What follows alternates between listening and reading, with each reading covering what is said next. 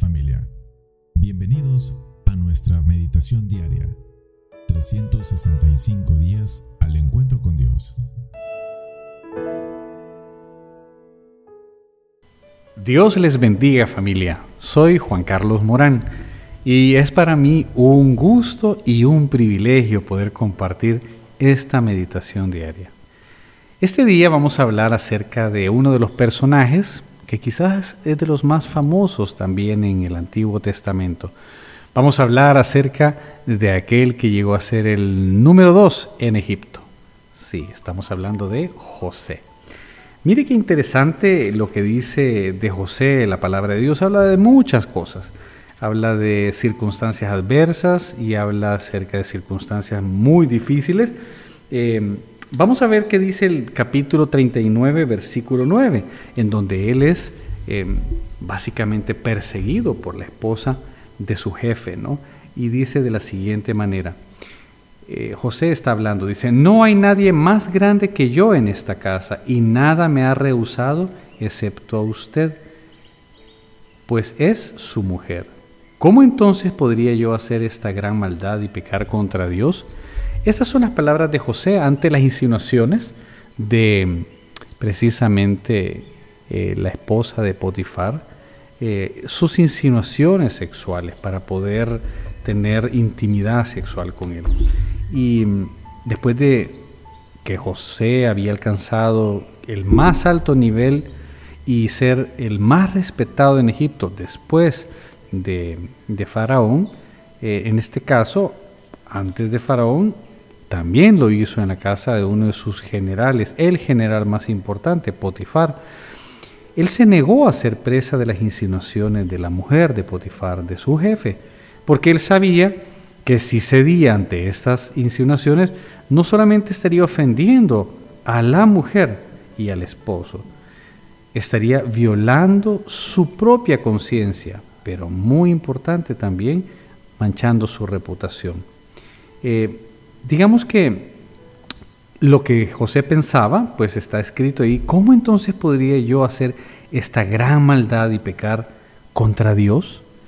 José nos revela realmente en dónde estaba puesto su máxima preocupación y es que él conocía a Dios y conocía sus principios y sabía lo que podía hacer y sabía lo que no le era permitido hacer.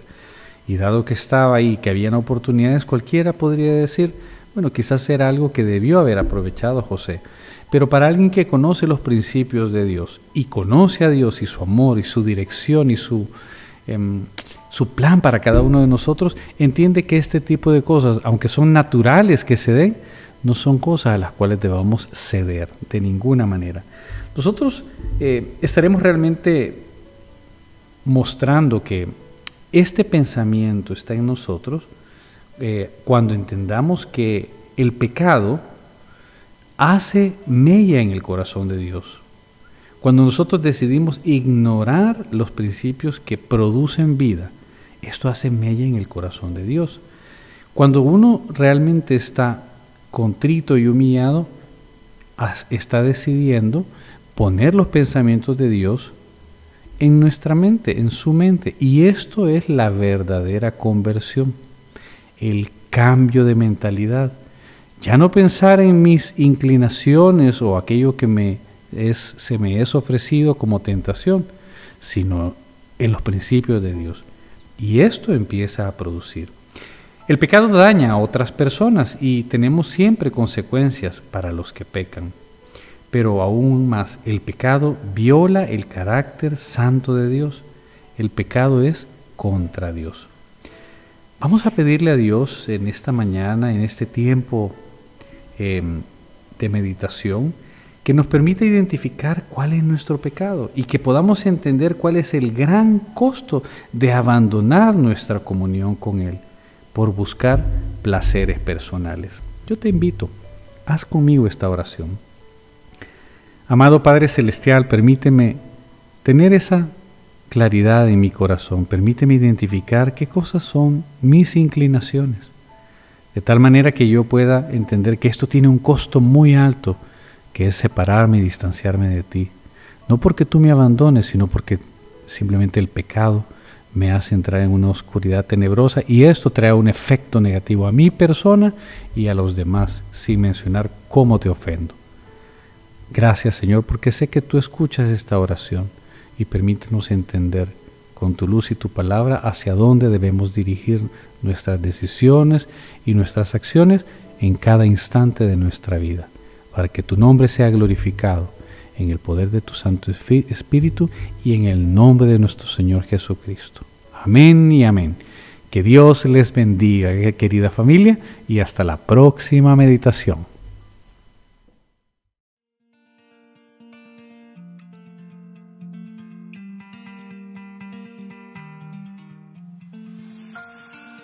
Síguenos en nuestras redes sociales. Puedes encontrarnos como www.centicity.org o en Facebook como Iglesia City El Salvador. Te esperamos el día de mañana en la siguiente edición.